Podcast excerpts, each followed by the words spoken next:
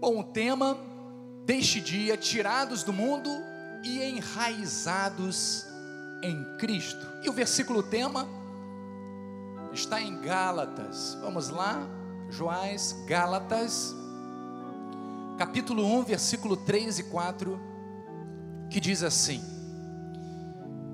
Graça a vós outros e paz da parte de Deus, nosso Pai, e de nosso Senhor Jesus Cristo. Olha que importante, o qual se entregou a si mesmo pelos nossos pecados, para nos desarraigar, nos retirar deste mundo perverso, segundo a vontade de nosso Deus e Pai.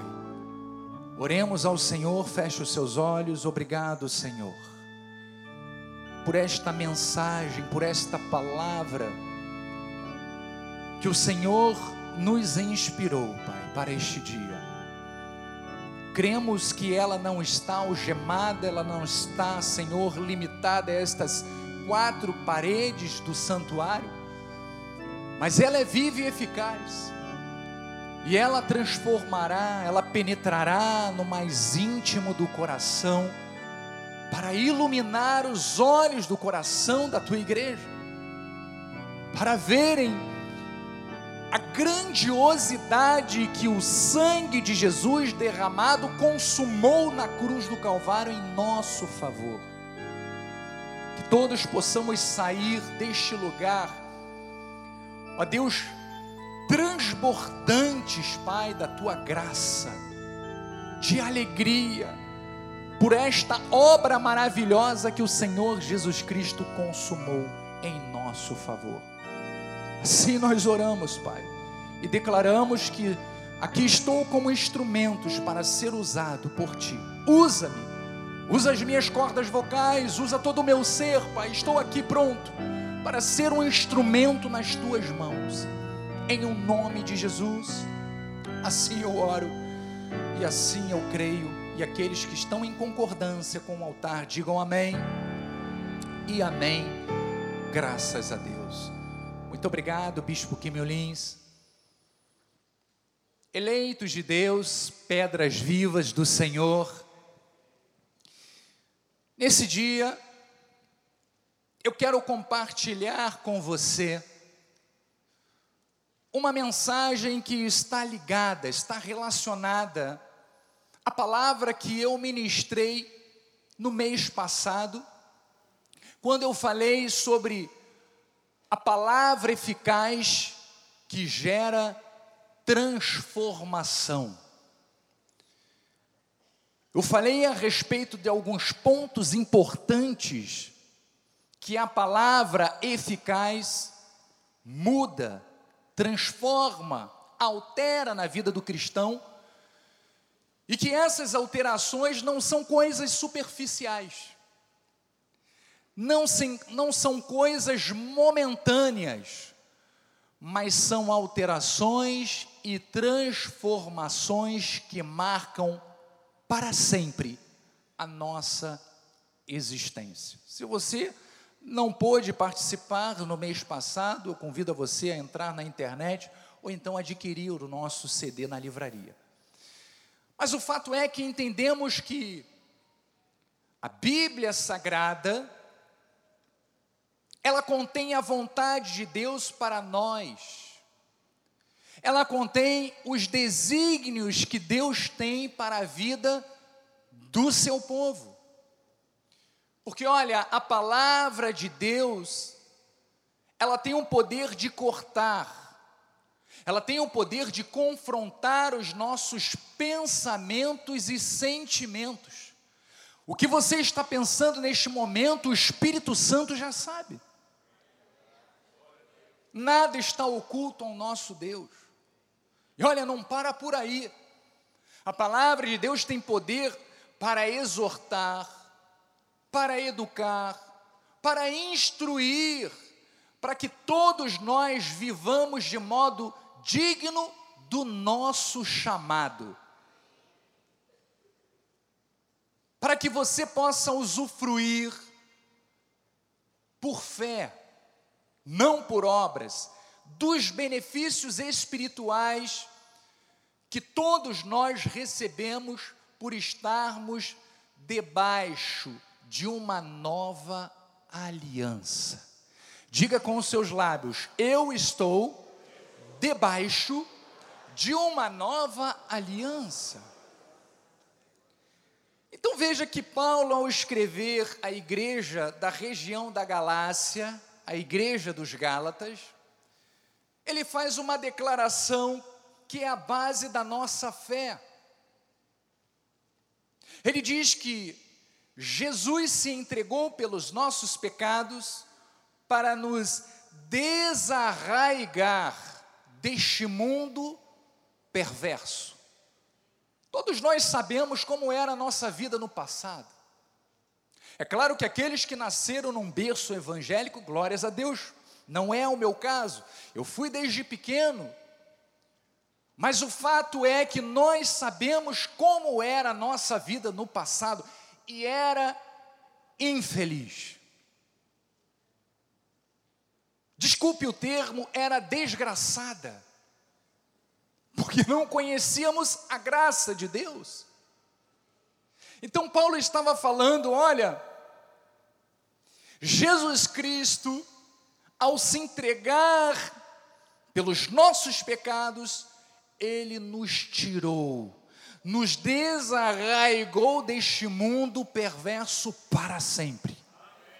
Diga, a obra que Cristo fez na minha vida foi para sempre. Então, em primeiro lugar, Paulo fala aqui de uma realidade espiritual que exclui totalmente o legalismo, o cerimonialismo, o sacramentalismo como meios de salvação.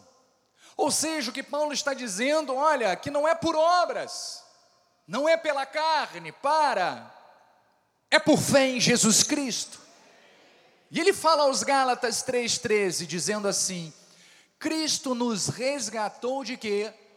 Da maldição da lei, fazendo-se Ele próprio maldição em meu lugar, porque está escrito: Maldito todo aquele que for pendurado em madeiro.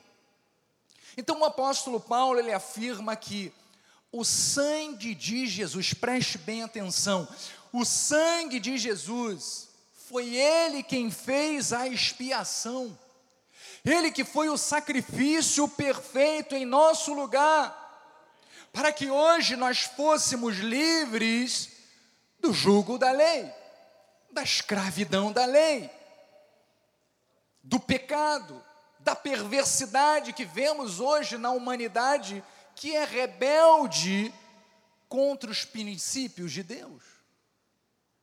Então veja que Deus, através de Cristo, nos livrou disto tudo.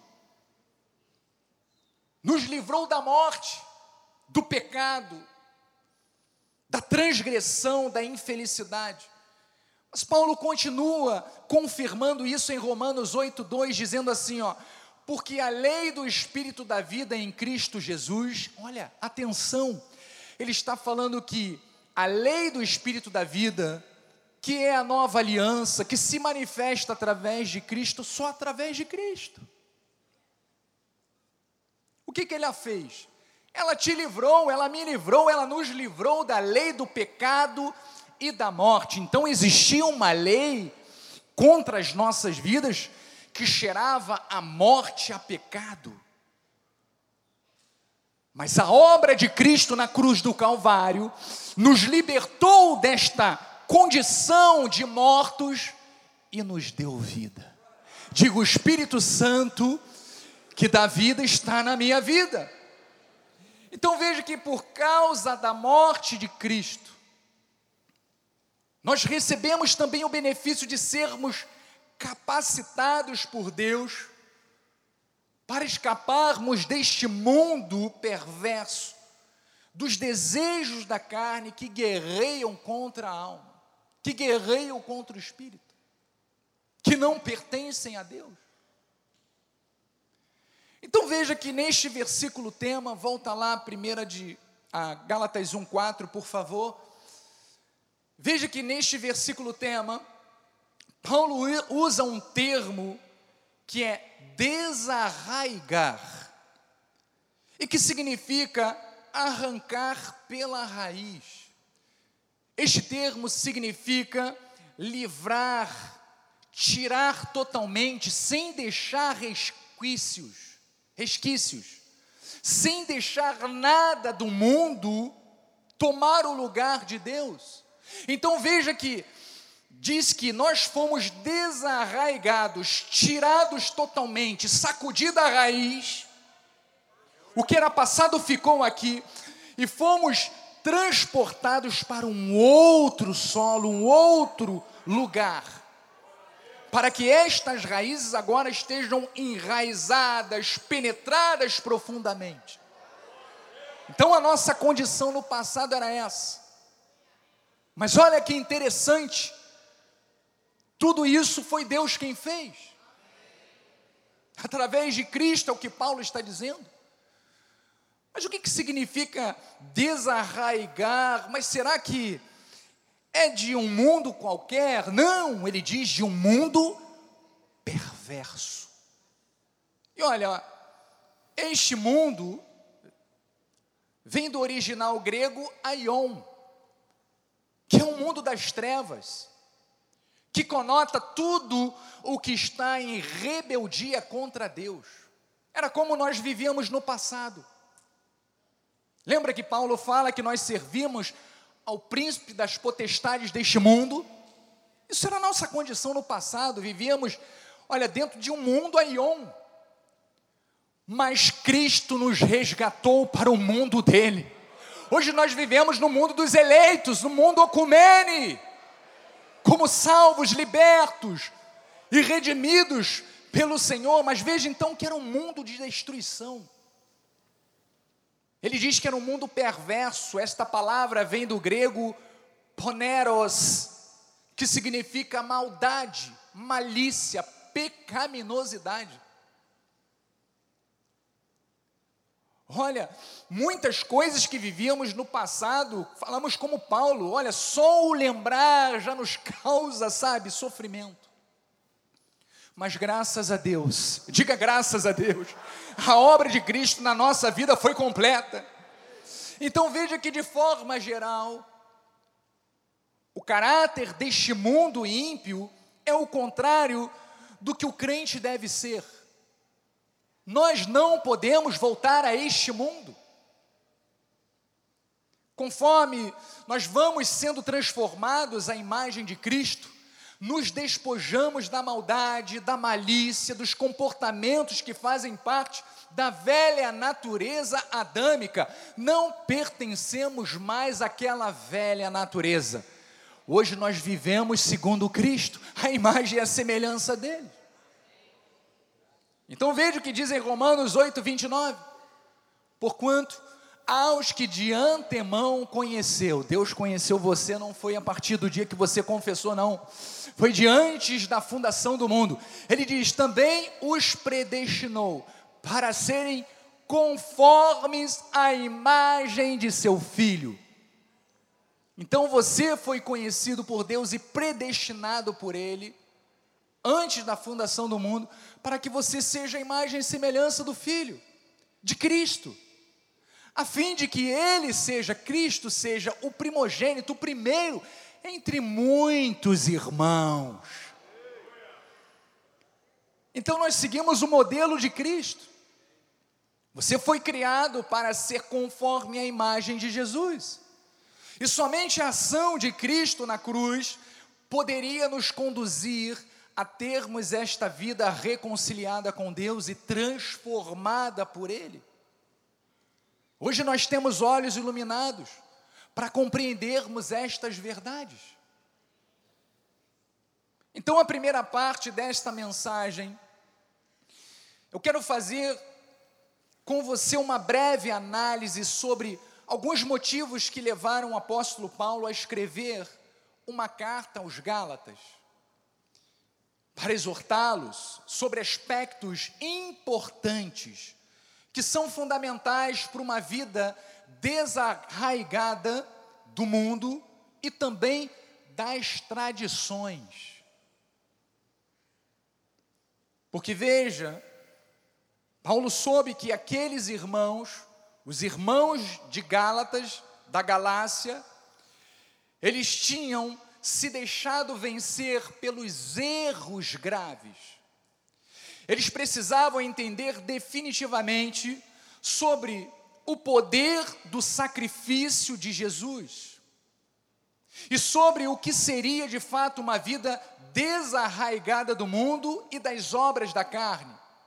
E por consequência, qual o resultado da transformação da palavra de Deus na vida deles, fazendo com que eles estivessem agora enraizados em Cristo Jesus. Então, Paulo explicou ao longo desta epístola o que se tratava, o que se tratavam esses erros. Nós vamos ver algumas características para podermos entender quais são os desafios que Paulo viveu que ele precisou abordar, que ele precisou até mesmo combater sobre aquela igreja.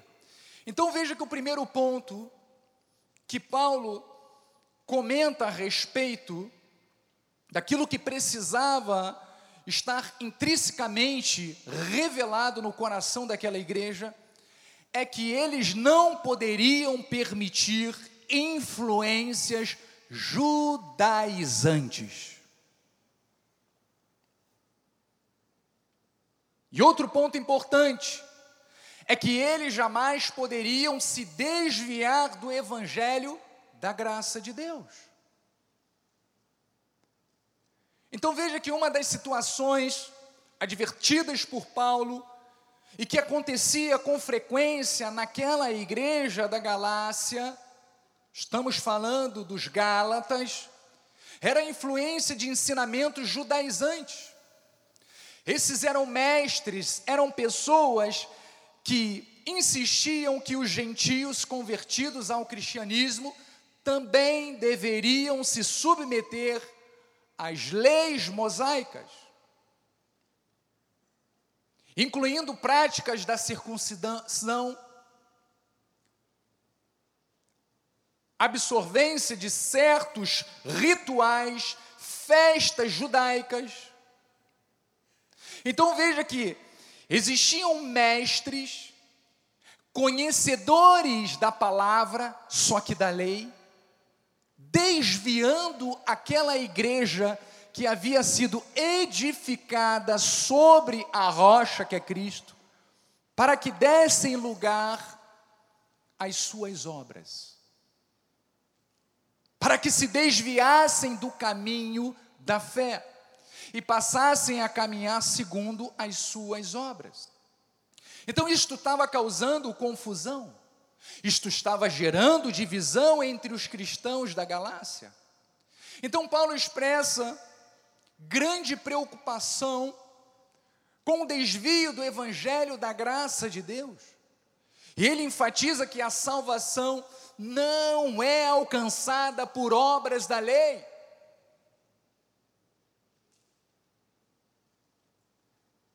A salvação só é alcançada pela fé em Jesus Cristo. Por que, que eu estou enfatizando e falando com vocês com calma? Porque, amados, muitos ou alguns estiveram entre nós conheciam a graça de Deus, mas se desviaram. Mas deram ouvidos a falsos mestres,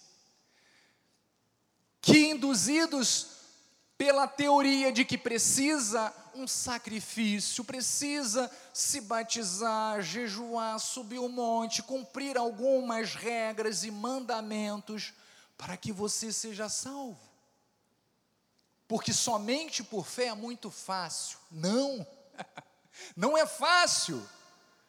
Fácil é você praticar alguma coisa que você está vendo e os teus sentidos sensoriais estão sentindo. Difícil é você viver pelo que você não vê. Difícil é você crer e viver o Evangelho de Cristo, a graça de Deus, seguir esta palavra sem ver, sem precisar de uma obra sequer. Então era justamente isto que Paulo estava revelando, estava mostrando. Porque a igreja da Galácia estava sendo levada a acreditar que a salvação dependia de seus próprios esforços. Gálatas 2,16 diz: Sabendo, contudo, que o homem, olha que interessante, será que alguém não lê isso aqui? Assim, sabendo que o homem não é justificado por obras da. Me ajude, por favor. Está escrito na sua Bíblia também? Olha, sabendo Contudo, que o homem não é justificado por obras da lei, e sim mediante a fé em Jesus Cristo. Também temos crido em Cristo Jesus, para que fôssemos justificados pela fé em Cristo e não por obras da lei. Por quê? Pois por obras da lei, repita comigo, ninguém será justificado. Aplauda o Senhor, amados. Isso está mais claro do que preto no branco. Paulo está revelando, está mostrando: olha, se você quer ser salvo, é por fé em Jesus, na obra dele.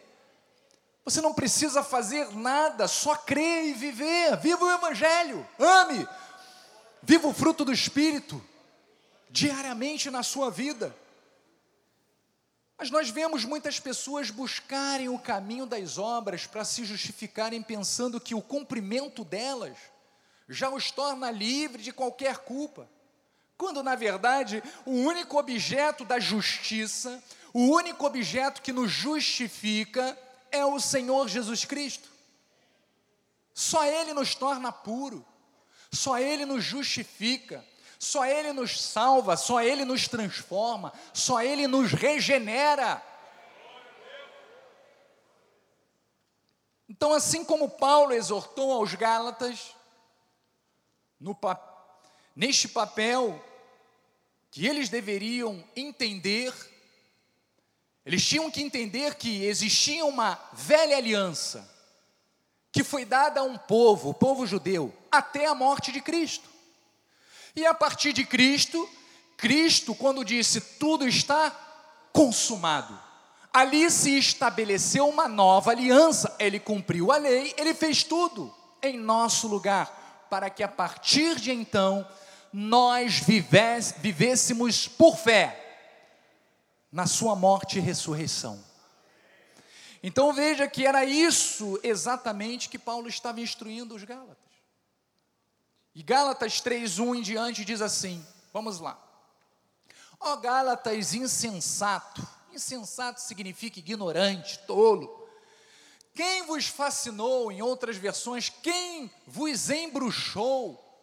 A vós outros, antes cujos olhos foi Jesus exposto como crucificado. Quero apenas saber isto de vós: recebeste o Espírito pelas obras da lei ou pela pregação da fé?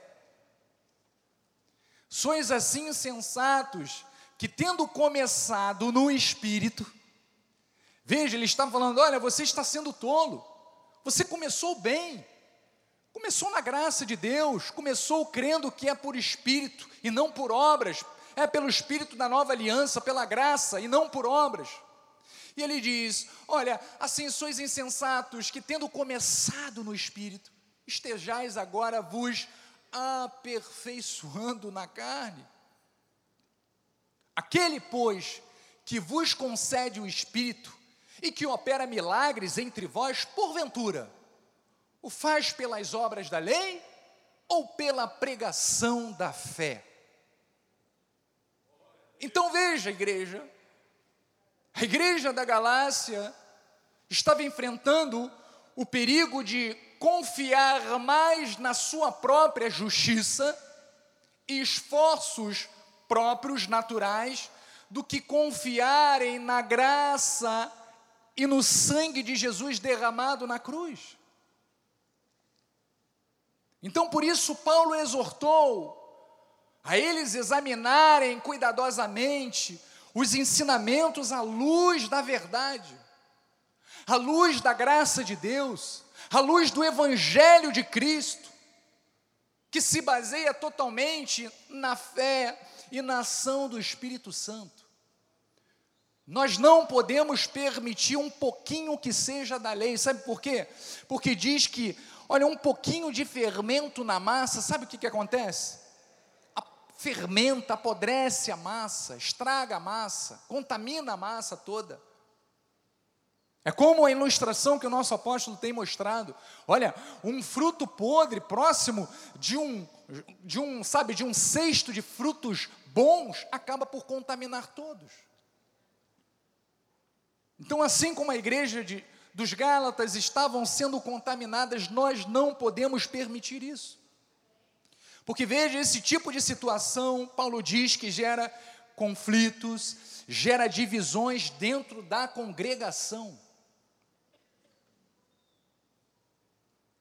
Então a confusão doutrinária estava causando divisões e conflitos dentro da igreja da Galácia. E Paulo expressa a sua tristeza sabe, com a desunião que estava ocorrendo e exortou os crentes a viverem em amor e unidade. Ou seja, aqueles que comigo não ajuntam, espalham. Não, se você crê em outra doutrina, olha, segue o seu caminho, mas não contamine aqueles que estão certo no caminho, aqueles que creem na verdade, aqueles que confiam em Jesus, que não confiam na sua própria carne, na sua própria força ou virtudes. Segue, mas não contamine. Então, Paulo, ele expressa os Gálatas 5, veja que nós estamos estudando o livro de Gálatas, e ele fala: olha, porque vós, irmãos, fostes chamados à liberdade, você é livre, mas não é livre para voltar para a lei que te aprisiona, não, você é livre em Cristo Jesus. Porque a lei não gera liberdade, a, a lei gera condenação, mostra ao homem a sua falibilidade, a sua incapacidade de se salvar. A lei mostrava ao homem que ele precisava de um salvador, de um redentor. Porque, segundo as suas obras, ele jamais conseguiria se tornar justo diante de Deus. Então ele fala: olha, porém, não useis da liberdade para dar ocasião à carne. Sede antes servos uns dos outros pelo amor. Então, amado, o amor é que tem que governar a nossa vida. Próximo. Porque toda a lei se cumpre em um só preceito, a saber, amarás o teu próximo como a ti mesmo. Se vós, porém, vos mordeis e devorais uns aos outros, Vede que não sejais, não sejais mutuamente o que? Destruídos. Então, amados, a pessoa ela pode ter o maior nível de conhecimento e religiosidade. Mas se não tiver os princípios básicos do evangelho, que geram uma convivência saudável nos moldes cristãos, esta pessoa vai viver uma vida atormentada e confusa. Ela vai gerar dissensão, ela vai gerar conflito, ela vai gerar dúvida no coração das pessoas. Então, por isso, o apóstolo Paulo advertiu acerca da importância da união, da unidade, do amor ao próximo e do serviço ao próximo. Mas para isso, a carne precisa ser subjugada ao espírito. Não podemos dar vazão à nossa carne. Temos que viver por fé em Jesus Cristo. Temos que viver com humildade. Jesus foi o maior exemplo disso. Então, esses são alguns aspectos que Paulo ressalta que acontecia na igreja da Galácia e nós precisamos estar atentos. Outro ponto importante é a necessidade de liberdade em Cristo. Uma das principais mensagens de Paulo para a igreja da Galácia é a necessidade de viverem em liberdade em Cristo. Então ele enfatiza que a liberdade ela não é licença para pecar. O fato de eu crer que sou salvo em Cristo não me dá o direito de viver de forma pecaminosa. Porque, na verdade, as minhas boas obras, que nós lemos lá em Romanos, que Deus nos colocou para vivermos, de antemão separou para nós vivermos, elas confirmam aquilo que Cristo fez por mim na cruz do Calvário. E se confirmam, isso significa o quê?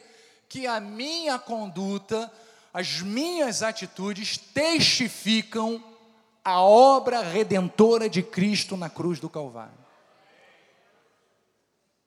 Eu era de uma forma, e a palavra de Deus, ao penetrar no meu coração, me transformou, me tornou livre para servir a Cristo. Então veja que os cristãos, eles devem viver pelo Espírito, produzindo sempre o fruto do Espírito, que reflete a natureza de Cristo. Veja o que diz Gálatas 5:1, para a liberdade foi que Cristo nos libertou. Diga eu estou livre. Mas olha o conselho: permanecei, pois, firmes e não vos submetais de novo ao jugo de escravidão. Eu tenho que voltar à lei para me sentir, olha, justo, para me sentir diante dos meus irmãos e de Deus como seres espirituais superiores, não, amado. Diante de Deus e perante Deus somos todos iguais. Ninguém é melhor do que ninguém. Porque a mesma quantidade de sangue derramado por mim foi derramado por você na cruz do Calvário. Então eu quis compartilhar com vocês esses pontos e versículos nesse rápido panorama, a carta aos Gálatas, porque eles nos mostram como o apóstolo Paulo confrontou os desafios enfrentados por aquela igreja. Ele escreveu para corrigir os desvios doutrinários, reafirmar a centralidade do evangelho da graça e exortar os crentes a viverem de acordo com a liberdade em Cristo Jesus. Então veja que toda a escravidão da lei e as atitudes carnais e mundanas não pertencem mais a nós. Então essa mensagem aos Gálatas é totalmente atual, porque ela é aplicada às nossas vidas nesses dias que estamos vivendo. O que acontecia naquela igreja se repete, amados, o inimigo é tão, sabe, tolo, ignorante, que ele, ele faz a mesma coisa ao longo das eras, ao longo dos séculos. É o mesmo modus operandi, enganando, desqualificando a graça, desqualificando a obra de Cristo, botando no homem o poder e a autoridade, quando na verdade nós cremos que é por fé. Diga, é por fé. Em Jesus Cristo, não por obras. Então, o estudo desta carta nos encoraja a refletirmos sobre aquilo que cremos e a abraçarmos a fé em Cristo, reconhecendo que a salvação, igreja, a salvação é um presente gratuito de Deus. E nós estamos libertos de qualquer jugo de escravidão, principalmente libertos das amarras deste mundo. Então nós fomos capacitados por Deus. Diga, eu fui capacitado por Deus para ter uma nova vida em Cristo Jesus. Então Paulo fala como é que nós devemos andar em Cristo. Veja o que diz Colossenses 2:6. Ele diz assim: "Ora, como recebestes Cristo Jesus, o Senhor, assim andai nele. Nele, radicados. ou seja, enraizados. Nós não podemos viver em Cristo de forma superficial. Temos que estar enraizados, vivermos na palavra de Deus, meditarmos na palavra de Deus, orarmos ao Senhor, termos vida de intimidade. Tudo isso representa uma vida radicada. Mas ele diz mais: e edificados, e confirmando na fé, tal como fostes instruídos, crescendo em ações de graças. Então, Paulo afirma que devemos andar desta forma, em Cristo Jesus, com profundidade, enraizados, mas também edificados, que significa o quê? Estarmos construindo diariamente uma vida com princípios que confirmam a vontade de Deus para a nossa vida. O cristão, quando ele confessa a Cristo, não é uma coisa que acontece overnight, da noite para o dia. Olha, hoje eu confessei a Cristo e olha, eu já vivo como um cristão com conhecimento, com sabedoria. Não, isto é um processo na nossa vida. É claro que uma vez você confessou a Cristo, a palavra cortou o seu coração, você já é salvo. Não foi isso que aconteceu com o ladrão da cruz? Ele reconheceu a Cristo naquele instante. O Senhor falou: Hoje mesmo estarás comigo no paraíso. A salvação é algo instantâneo, mas o processo do crescimento do cristão é algo que termina, sabe quanto? Sabe quando? Só quando nós morrermos. É um processo que vai levar a nossa vida inteira. Mas o mais importante é você não estar estagnado, você está crescendo na graça e no conhecimento. Você está recebendo esta palavra para o teu coração? Amém. Então aqui Paulo afirma que devemos andar desta forma.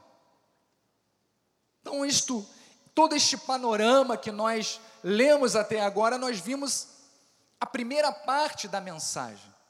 Quais eram os desafios que Paulo enfrentou em Cristo?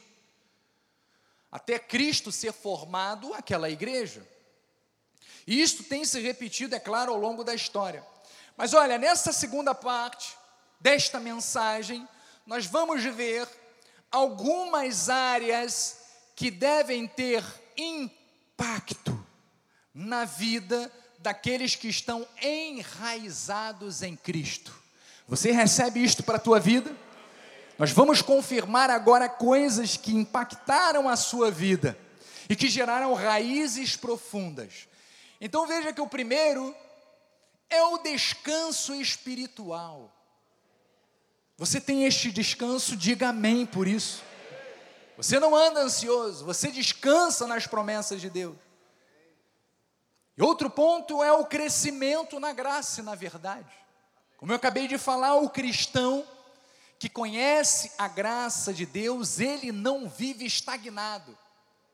Ele cresce, ele amadurece, ele está a todo momento se desenvolvendo, se tornando uma pessoa melhor. Cada dia que passa, você se assemelha mais com aquele que te criou. Você se torna cada vez mais semelhante a Jesus Cristo. Isto não é maravilhoso? Porque isso se reflete em todas as áreas da nossa vida. Então, o primeiro impacto de uma vida enraizada em Deus deve ser esse o descanso espiritual. A certeza de que temos paz com Deus, pelo sangue de Jesus. Essa dúvida que surgiu lá no coração da igreja dos Gálatas, jamais pode existir no nosso coração. Porque veja, nós estamos sendo educados diariamente na palavra. Desde quando nós pregamos a graça de Deus? 1986? Foi quando o apóstolo recebeu amados. Faz um cálculo rápido aí. Quantos anos até hoje nós aprendemos a graça de Deus? São aproximadamente 42 anos?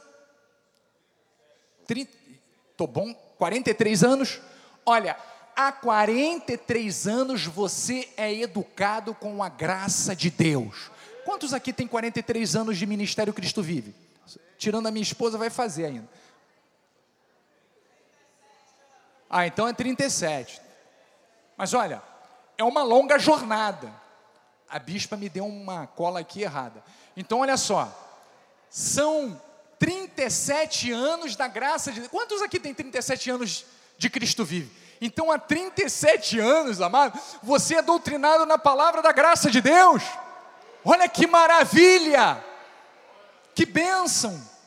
Mas era a mesma coisa que acontecia com a igreja dos Gálatas. Não, porque diz a história que Gálatas, Paulo foi à igreja dos Gálatas duas vezes em duas missões. Uma foi de 48 a 50 depois de Cristo, e a segunda vinda missionária de Paulo aos Gálatas foi em 55 até 57. Foram períodos curtos, em que, neste período que Paulo não estava presencialmente, vinham aqueles induziam a igreja a voltarem aos rudimentos. Por que, que eu estou falando isso? Porque graças a Deus você está plantado num solo, numa terra, que diariamente, olha, se não for presencialmente, através da internet, você é nutrido, você é alimentado, você é cuidado com a graça de Deus. E por isso nós não podemos dar vazão à nossa cara em momento algum. Então veja o que diz Romanos 5:1. Justificados, pois, mediante a fé, não é segundo as obras, temos paz com Deus por meio de nosso Senhor Jesus Cristo, próximo por intermédio de quem obtivemos igualmente acesso pela fé a esta graça na qual estamos firmes e gloriamo-nos na esperança da glória de Deus. Logo, muito mais agora sendo o que? Justificados pelas nossas obras. É isso? Só para ver se vocês estão atentos. Então ele diz: olha só, logo muito mais agora, sendo justificados pelo seu sangue, seremos por ele o que? Salvos da ira. Quer recompensa maior do que essa? Saber que você não precisou fazer nada, amado. Olha quanto sofrimento o povo legalista tinha que passar, rituais, cerimoniais, tantas coisas para não chegarem perto de Deus, porque eles não conseguiam. A ira de Deus era aplacada quando eles ofereciam sacrifício, mas logo pecassem, voltava tudo de novo, a condenação, a acusação e a morte. Mas graças a Deus por Jesus Cristo, o Cordeiro perfeito, que habitou entre nós e nos salvou, nos redimiu e nos justificou de uma vez por todas. Glórias a Deus, amados. E qual é a nossa posição? Como nós devemos viver? Pedro diz em 2 de Pedro 3:1. Vamos lá, Joás. Amados, esta é agora a segunda epístola que vemos, não é essa não, peraí. Antes cresci na graça, meu querido. Não tem essa não?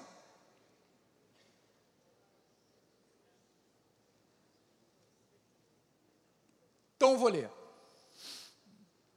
Ele diz: Antes, crescei na graça e no conhecimento de nosso Senhor e Salvador Jesus Cristo. A Ele seja a glória, tanto agora como no dia eterno. Então, amados, o que nós, como cristãos, temos que desenvolver nesta jornada que nós temos pela frente, que é longa, você recebe que é uma jornada longa para a sua vida, você ainda há de frutificar muito. O que Pedro diz, olha, é que nós precisamos crescer nesta graça, no conhecimento daquele que é o nosso Salvador, e somente a Ele a glória. Então deve ser esse o seu maior objetivo de vida você tem que desejar continuamente este progresso espiritual que é firmado na graça. Então, o cristão com olhos iluminados da graça, ele é radical na defesa do Evangelho. Não importa o que muitos comunicadores das diversas redes sociais despejem sobre as nossas mentes e em nossos ouvidos, com as mais modernas teorias sobre tudo, se algo dito ou escrito não estiver em linha com a palavra de Deus, não nos serve para nada. É refúgio, é lixo. Porque olha, o cristão maduro deve ter não só olhos iluminados, mas também ouvidos acurados. Sabe por quê? Porque os ataques do inimigo não são mais apenas pelos desejos carnais e cobiças materiais. O inimigo se modernizou. Ele usa as mídias sociais para impor falsos valores, para gerar dúvidas e inquietação sobre o povo que é propriedade exclusiva de Deus. E olha, os que não têm raízes sólidas, aqueles que não estão radicados em Cristo Jesus, aqueles que não estão firmados na terra de Cristo, no solo espiritual, esses se deixam levar e acabam se tornando infrutíferos e secos espiritualmente. Quero agradecer o Bispo Forte, está aqui conosco. Bispo Forte foi quem compartilhou comigo esta mensagem, esta reflexão, mas exatamente isto. Nós temos que acordar, porque muitas vezes o inimigo, ele não vem presencialmente te fazendo um convite, mas ele penetra através das mídias e você está lá vendo os TikToks, as apresentações, e deixa eu ver o que este pregador está dizendo. E aquilo acaba por contaminar acaba por te desviar do foco da fé, acaba gerando em você curiosidade: será que se eu fizer isso, já que até agora não aconteceu, será que se eu tentar desse jeito não vai acontecer? Não, não vai acontecer. É por fé. Diga, é por fé. Porque nós não anulamos o sacrifício de Cristo. Então viva sempre firmado nesta graça. Nunca permita que nada nem ninguém abale a sua convicção. Vamos ver o que diz Filipenses 1:27, não está na sua apostila, você pode acrescentar Filipenses 1:27. Desculpa, Joás, eu não avisei a você. Filipenses 1:27, Paulo diz assim: Vivei acima de tudo, por modo digno do Evangelho de Cristo. Preste bem atenção, para que, ou indo ver-vos, ou estando ausente, ou seja, na presença de vocês ou ausente, ouça no tocante a vós outros, ouça o testemunho que a palavra está fazendo na vida de vocês, que estáis o quê? Firmes em um só espírito, com uma só alma, lutando juntos pela fé evangélica. Você está entendendo qual o seu chamado? Este é o nosso chamado como circuncidados pela graça, restaurados pela graça, justificados pela graça. Então nós precisamos, sabe, desenvolver este descanso espiritual, porque isto é uma das características de quem está enraizado em Cristo. Outra característica é manifestarmos uma mente renovada. Diga minha mente está renovada pela palavra de Deus.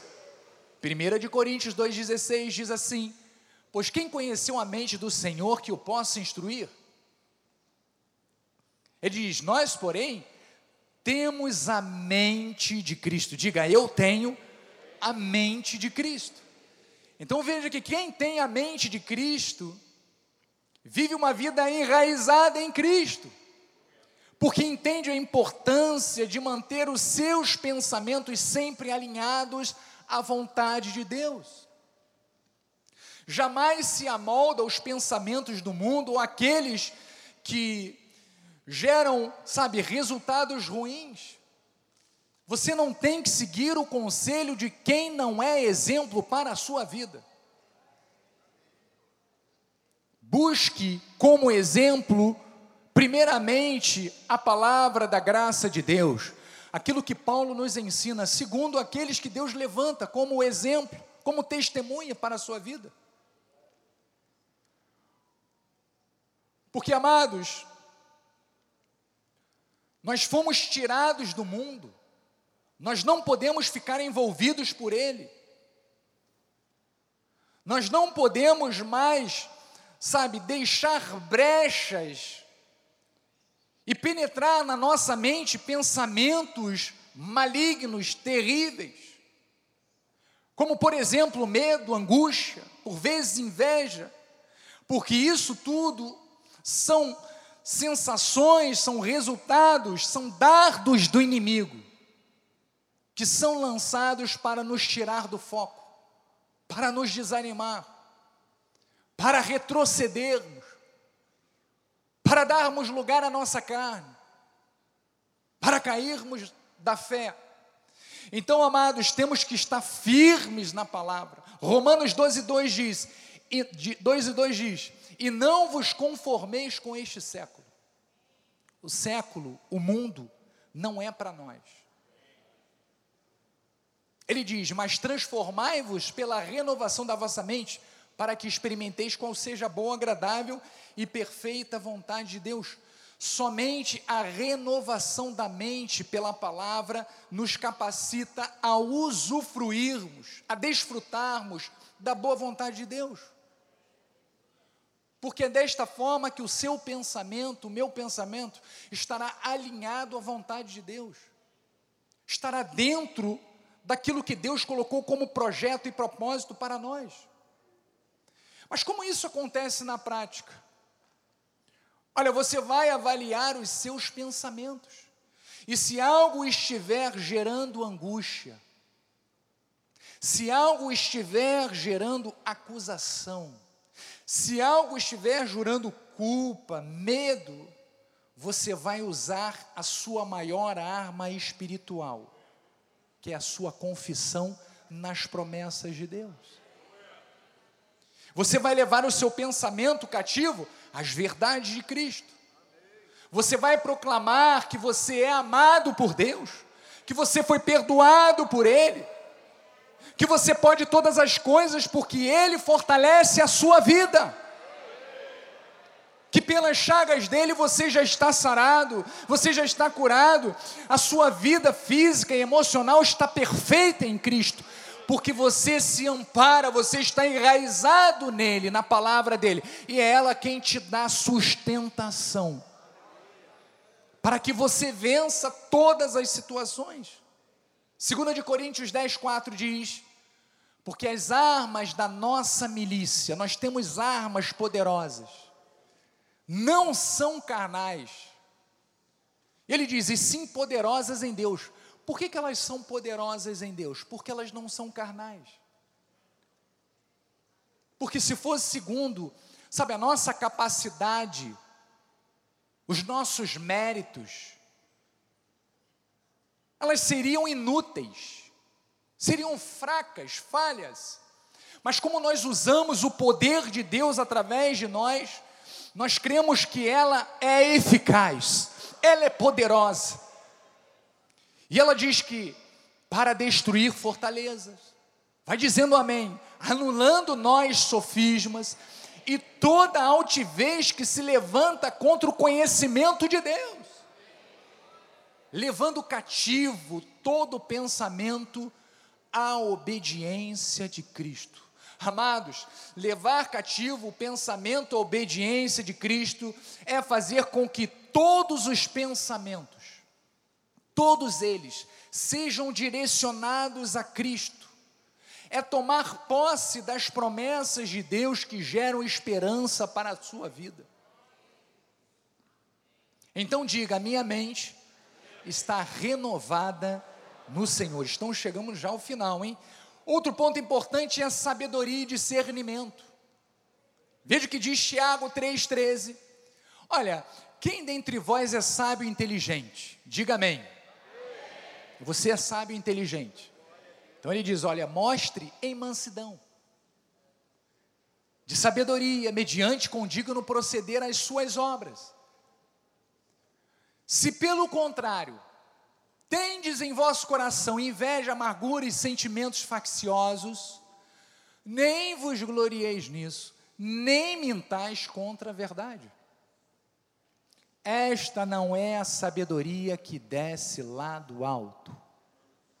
Antes, é terrena, animal e demoníaca. Então, só um parênteses. Assim como Paulo exortou a igreja dos Gálatas para que eles não fossem carnais em seus relacionamentos, porque estavam permitindo o espírito de confusão, que demonstrava um compromisso, um comportamento mundano, carnal, animal, demoníaco, como Tiago fala. Paulo estava mostrando isso lá na igreja dos Gálatas. Tiago fala a mesma coisa. Ele estava advertindo justamente sobre isso. Olha, se você diz que foi enraizado em Cristo, o teu comportamento tem que fazer jus a Cristo. As suas atitudes têm que testemunhar Cristo. As pessoas têm que olhar para você e olhar e verem Cristo sendo manifestado. Olha só como esse irmão é perdoador, é amável, como esse irmão é longânimo, como ele tem misericordiosa, como ele é bondoso, ele é generoso nas suas atitudes. Eu vejo Cristo quando estou com ele. Porque do contrário eu estou testemunhando outro Deus que não é Cristo, mas é o Deus deste mundo. Então Tiago estava mostrando que existe uma característica, está lá no versículo 17, que diz assim: ó, a sabedoria, porém, lá do alto, a celestial, ela é primeiramente pura, depois pacífica, indulgente, tratável, plena de misericórdia e de bons frutos, imparcial e mais, sem fingimento.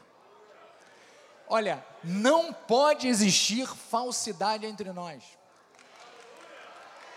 Olha, não pode, porque o Espírito que está em nós é da verdade. É o da verdade, amados. Então temos que vigiar o tempo todo, para que as nossas atitudes sejam espirituais e reflitam a transformação que Deus fez dentro de nós, no nosso interior.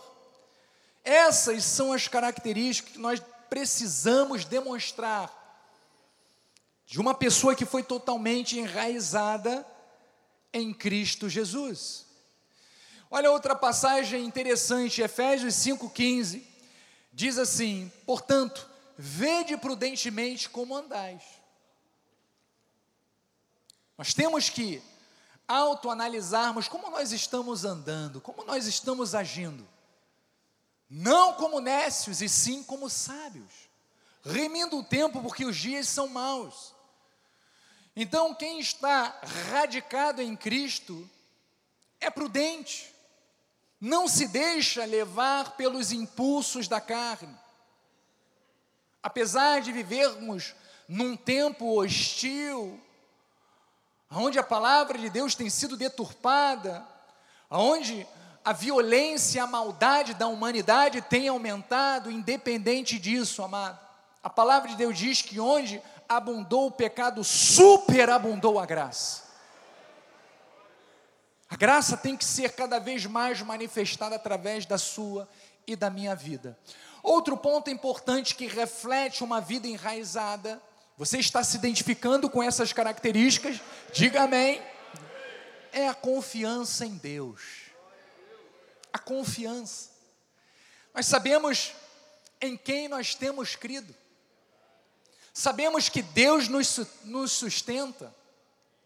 E ainda que os ventos soprem, ainda que as chuvas caiam, ainda que os rios transbordem, nós sabemos que Deus está conosco em todos os momentos. Ele jamais nos desampara. E veja que em certos momentos, fazendo mais uma vez alusão aos Gálatas, porque estamos falando sobre esta carta, eles estavam sendo tentados a colocarem a confiança deles, sabe aonde? Na sua própria capacidade ao invés de depositarem a sua confiança na bondade do Senhor, na graça de Deus. Então, amados, a nossa postura deve ser sempre a postura de colocarmos a nossa esperança, a nossa confiança e a nossa fé em Jesus Cristo. Porque aquele que fez a promessa é fiel para cumprir. Veja que diz 2 de Coríntios 3, 4, diz assim: E é por intermédio de Cristo que temos tal confiança em Deus. Não que por nós mesmos sejamos capazes de pensar alguma coisa, como se partisse de nós, pelo contrário, a nossa suficiência vem de Deus. Diga, a minha suficiência vem de Deus. Romanos 8, 26, vamos confirmando. Ele diz: Olha, também o Espírito semelhantemente nos assiste, nos assiste em nossas fraquezas, porque não sabemos orar como convém. É verdade, às vezes a aflição é tão grande que nós não temos nem palavras para clamar a Deus. Mas olha que maravilhoso, porque não sabemos como orar como convém, mas o mesmo Espírito o Espírito Santo que está te confortando, que está te consolando. Ele diz: intercede por nós sobremaneira, com gemidos inexprimíveis. Próximo. E aquele que sonda os corações, ele sabe qual é a mente do Espírito, porque, segundo a vontade de Deus, é que ele intercede por nós.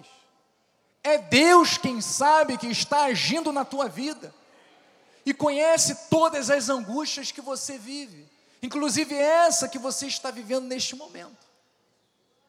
E Ele está agindo em teu favor. E o próximo versículo diz: Sabemos que todas as coisas, olha, ele falou todas as coisas, todas as coisas vão cooperar para o nosso bem para o bem daqueles que amam a Deus, daqueles que são chamados segundo o seu propósito.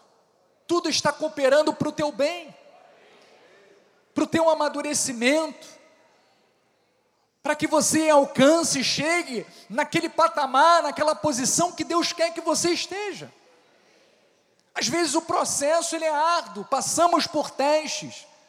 Não foi isso que aconteceu na vida de José?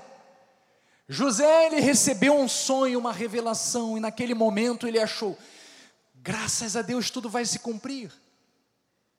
Engano dele, ele passou um problema durante 13 anos aproximadamente da vida dele, até se cumprir aquilo que Deus havia revelado. Eu não sei quanto tempo você tem vivido aflições, mas olha, não será em vão, tudo coopera para o seu bem. Deus tem um plano perfeito, um projeto perfeito para a sua vida. Mantenha-se firme, inabalável em Cristo. Ele é a tua rocha, ele vai te levar aonde você vai chegar, aonde você deve chegar.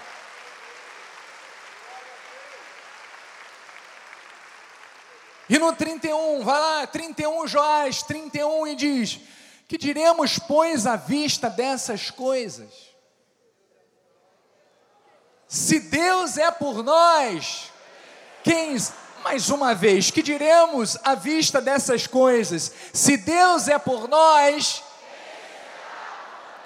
se Deus é por mim, quem será contra mim? Ninguém. Diga ninguém.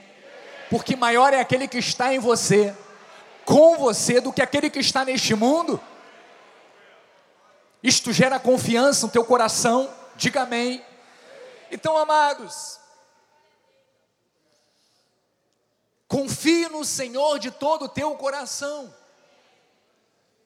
Creia que Ele estará presente para te proteger, para te socorrer em todos os momentos da sua vida.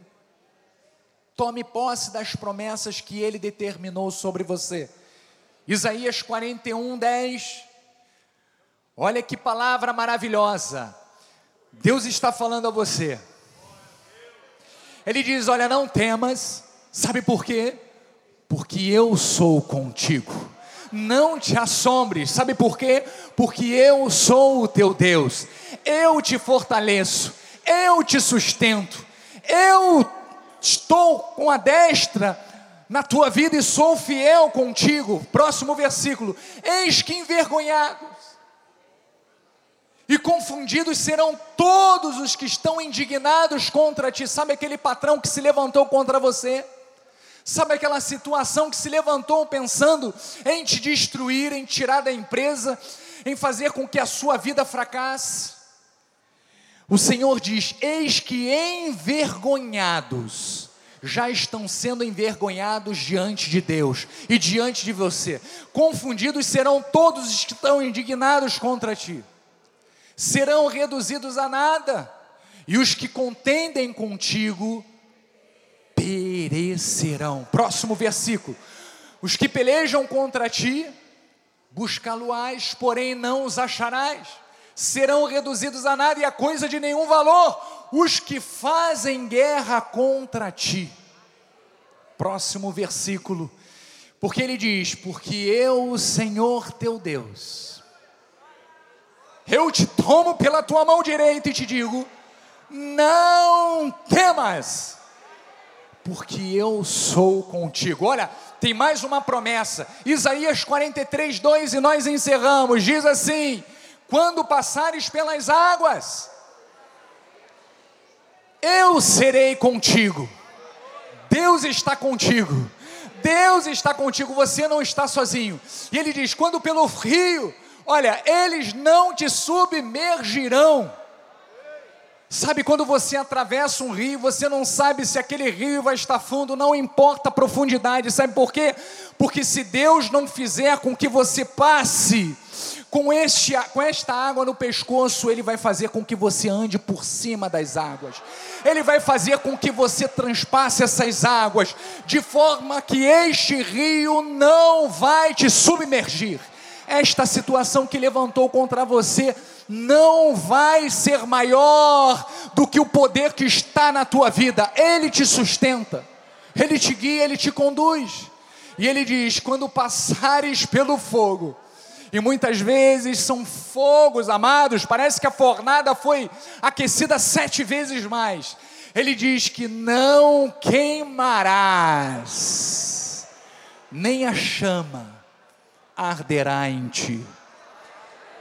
A sua vida está protegida, a sua vida está blindada, a sua vida está guardada, a sua vida está debaixo da proteção de Deus, porque você está enraizado em Cristo e a sua esperança não está nas suas obras, a sua esperança não está neste mundo, a sua esperança não está no governo, mas a sua esperança está no Deus da salvação, a sua esperança está em Jesus Cristo, e é Ele, e é por Ele que nós seremos sempre conduzidos em triunfo. Que assim seja na tua vida, porque esta é a vontade de Deus para os seus filhos, para os seus eleitos, em nome de Jesus.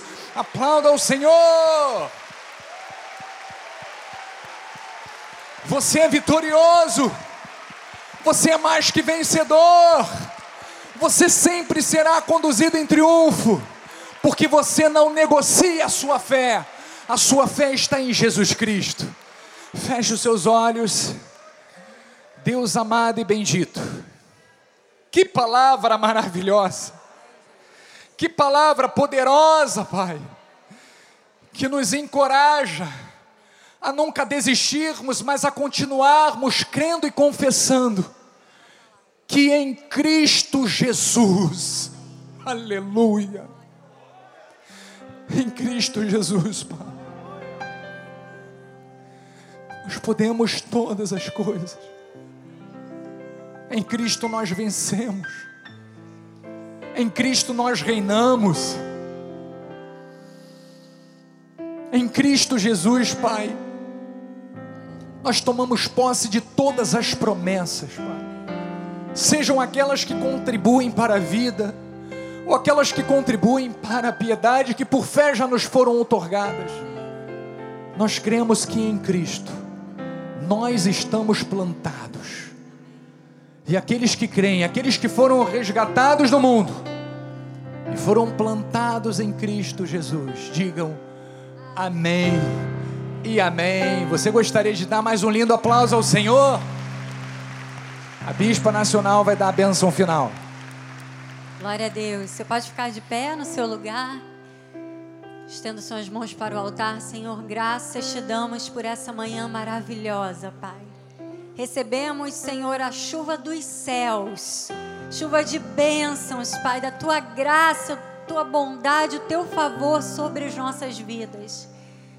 Obrigada, Senhor, porque temos a certeza no nosso coração de que radicados em Cristo, seremos sempre mais que vencedores em todas as coisas. Agora sairemos da tua casa com alegria. Em paz nós seremos guiados. Pedimos que o Senhor envie anjos, anjos poderosos, anjos de guerra, para que ministrem em nosso favor, para que nos livrem de todo mal. Que todos nós cheguemos nos nossos lares em perfeita vitória e que tenhamos uma semana muito abençoada, Pai. Que vejamos os teus sinais, os teus prodígios, Pai, as tuas maravilhas nas nossas vidas. Assim nós declaramos com fé e por fé que a tua graça, a tua paz, as doces consolações do teu Espírito Santo sejam conosco hoje e para todos sempre. Aqueles que recebem, digam amém. Graça e paz.